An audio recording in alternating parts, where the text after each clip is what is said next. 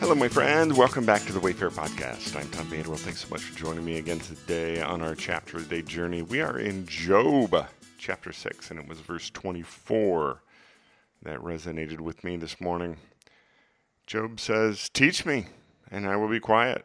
Show me where I have been wrong. Today's podcast is entitled Judgment and Appearances. Yesterday afternoon, Wendy and I enjoyed an afternoon of chilling out in a pool with friends on a hot Iowa summer afternoon. It was glorious. One of our friends and I have been talking about the biographies we've been reading. I'm currently working my way through a prodigious tome about Ulysses S. Grant. Our friend just finished a biography of a pop culture celebrity of less historical consequence, though probably of greater interest to most people. One of the things that came out of our conversation was how easy it is to judge people by appearances or judge them by their circumstances. I see a man drive up in an Aston Martin and get out in a finely tailored suit, and there are certain assumptions I make about his wealth, his status, his intelligence, and abilities.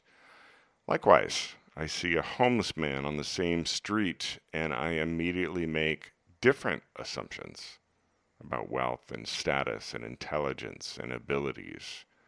In either case, I don't know the person, their circumstances, or what led to those circumstances. In today's chapter, Job begins his reply to his friend Eli. In his effort to comfort and encourage Job in his suffering, Eli insinuated that Job must have done something to incur the wrath of the Almighty. In this case, Eli has made a value judgment based on appearances. In Eli's worldview, a man who lost everything in a single day and then contracted a hideous and painful skin disease had to have done something to warrant his fateful circumstances. It's the same way I look at a man who, in a tailored suit, driving an Aston Martin, and conclude that he must be intelligent and capable to have attained such success. Or I look at the homeless man and conclude that he must be incompetent, addicted, or insane to be homeless. In the midst of his suffering, the first thing that struck me is Job's unwillingness to suffer his friend's prejudice and judgment. He calls Eli out for making the assumption that Job must have a secret sin that God is punishing. He demands that his friend put up or shut up as it pertains to the accusations. Job has lost everything, including his hope, if you look at verse 11 but he refuses to surrender his integrity. He demands that Eli look him in the sunken eyes of his disfigured and sore ridden face and take back his passive aggressive accusations. Quote, but now be so kind as to look at me. Would I lie to your face? Relent, do not be unjust. Reconsider, for my integrity is at stake. Is there any wickedness on my lips? Can my mouth not discern malice?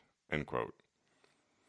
So, in the quiet this morning, my thoughts drift back to a message I gave last week in which I, once again, shared part of my story.